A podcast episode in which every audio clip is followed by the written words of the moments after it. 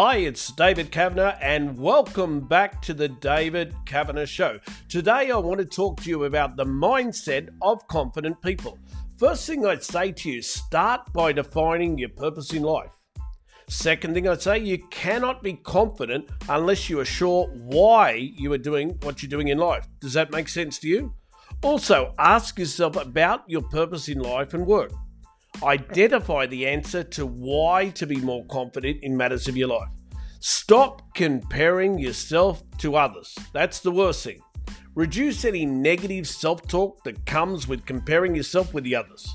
Compare yourself only to the version of yourself that you wish to become. And a couple more before we finish today.